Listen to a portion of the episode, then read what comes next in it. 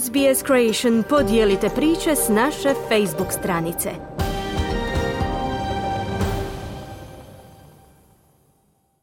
Slušate radio SBS na hrvatskom jeziku. Ja sam Mirna Primorac. Novo izvješće pokazalo je da su mnogi tinejdžeri prošle godine po prvi put postali beskućnici. Mnogi mladi ljudi napustili su svoje domove kako bi pobjegli od zlostavljanja ili financijskog i psihičkog stresa. Zagovornici pozivaju vladu da ispuni svoju obvezu ulaganja u javno stanovanje. Novo izvješće pokazalo je da je sve veći broj australskih tinejdžera bio prisiljen na beskućništvo tijekom pandemije koronavirusa – kako je većina zemlje uvedena u karantenu, zbog čega su mnogi ostali kod kuće, izvršna direktorica Mission Australia, Sharon Calliste, kaže da su se životni uvjeti za mnoge mlade ljude u to vrijeme drastično pogoršali. Well, obviously, there is a key difference between having a roof over your head and a safe and secure home and being faced with no fixed address, sleeping rough in refuges, transitional or crisis accommodation, no place to feel safe and secure.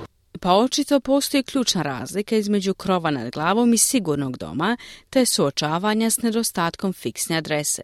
Spavanje na različitim mjestima, u skloništima, prijelaznom ili kriznom smještaju. Nema mjesta gdje bi se osjećali sigurnim, kazala je Kaliste. Istraživanje Mission Australia pokazuje da je jedna od 20 mladih osoba između 15 i 19 godina prvi put postala beskućnik. Gospođa Kaliste kaže da odgovori sudionika ankete pokazuju kako je izolacija tijekom karantene izazvala problem. They told us that the key reasons for first time homelessness this time around were conflict and family breakdown, discrimination, family and domestic violence, psychological distress and obviously all of those underpinned by Rekli su nam da su ključni razlozi za beskućništvo ovoga puta bili sukobi i raspad obitelji, diskriminacija, obiteljsko nasilje, psihička nevolja i očito svi oni koji su potkrijepljeni izolacijom doživljenom tijekom koronavirusa. Dodala je Kaliste. Studija pokazuje da je 4,8% mladih doživjelo beskućništvo u 2021. godini, što je porast u odnosu na 3,9% u 2017. godini. Također pokazuje da su tri od pet njih bile mlade žene. Zamjetan je porast broja mladih s invaliditetom u istoj nevolji, s 5,5% u 2017. godini na 13,6% u 2021. godini. No došlo je do blagog pada u broju tineđera beskućnika iz prvih naroda s 8,8% u 2017. godini na 8% u 2021. godini. Izvršni direktor dobrotvorne organizacije Wayside Chapel John Aven tvrdi da statistika ne odražava stvarne brojke. Statistics like this and reports like this should really alarm us and highlight us to the fact that whilst most of what we consider homelessness, which is insecure housing, uh, Ovakve statistike i ovakva izvješća stvarno bi nas trebali alarmirati i ukazati na činjenicu da, iako je većina onoga što smatramo beskućnicima, što je nesigurno stanovanje, daleko veći broj onih koji vidimo kako spavaju na ulicama.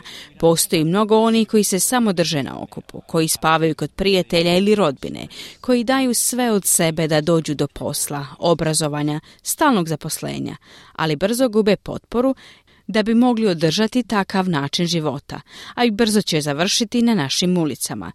I bojim se da bismo, ako sada ne poduzmemo dobre, brze i korektivne mjere, mogli vidjeti naše ulice sa značajno povećanim brojem beskućnika, kazao je Aven. Dobrotvorne organizacije u Australiji kažu da nesigurno stanovanje može dovesti do toga da tinejdžeri propuste priliku za obrazovanje i zapošljavanje koje im je potrebno za budućnost. Kate Colvin iz Everybody's Home kaže da će s obzirom na to da je pristupačno stanovanje sve nedostižnije i prognozom rastuće inflacije mladima to biti sve veći izazov. The rising cost of living, the things that are going up in price impact on people on lowest incomes the worst. So, um, you know, rents have increased massively.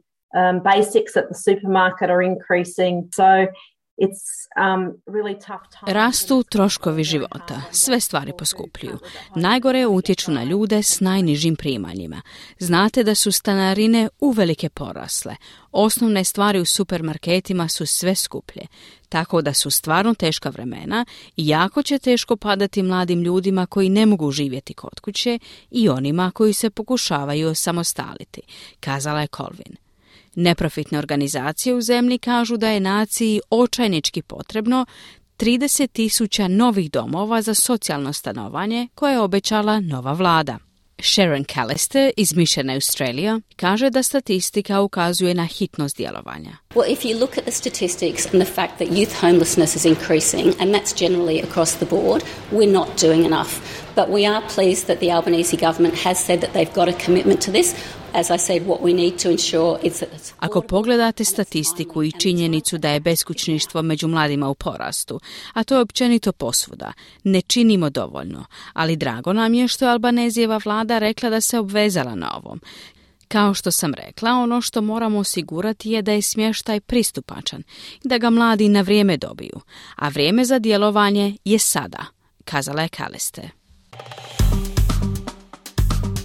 Kliknite like Podijelite, pratite SBS Creation na Facebooku.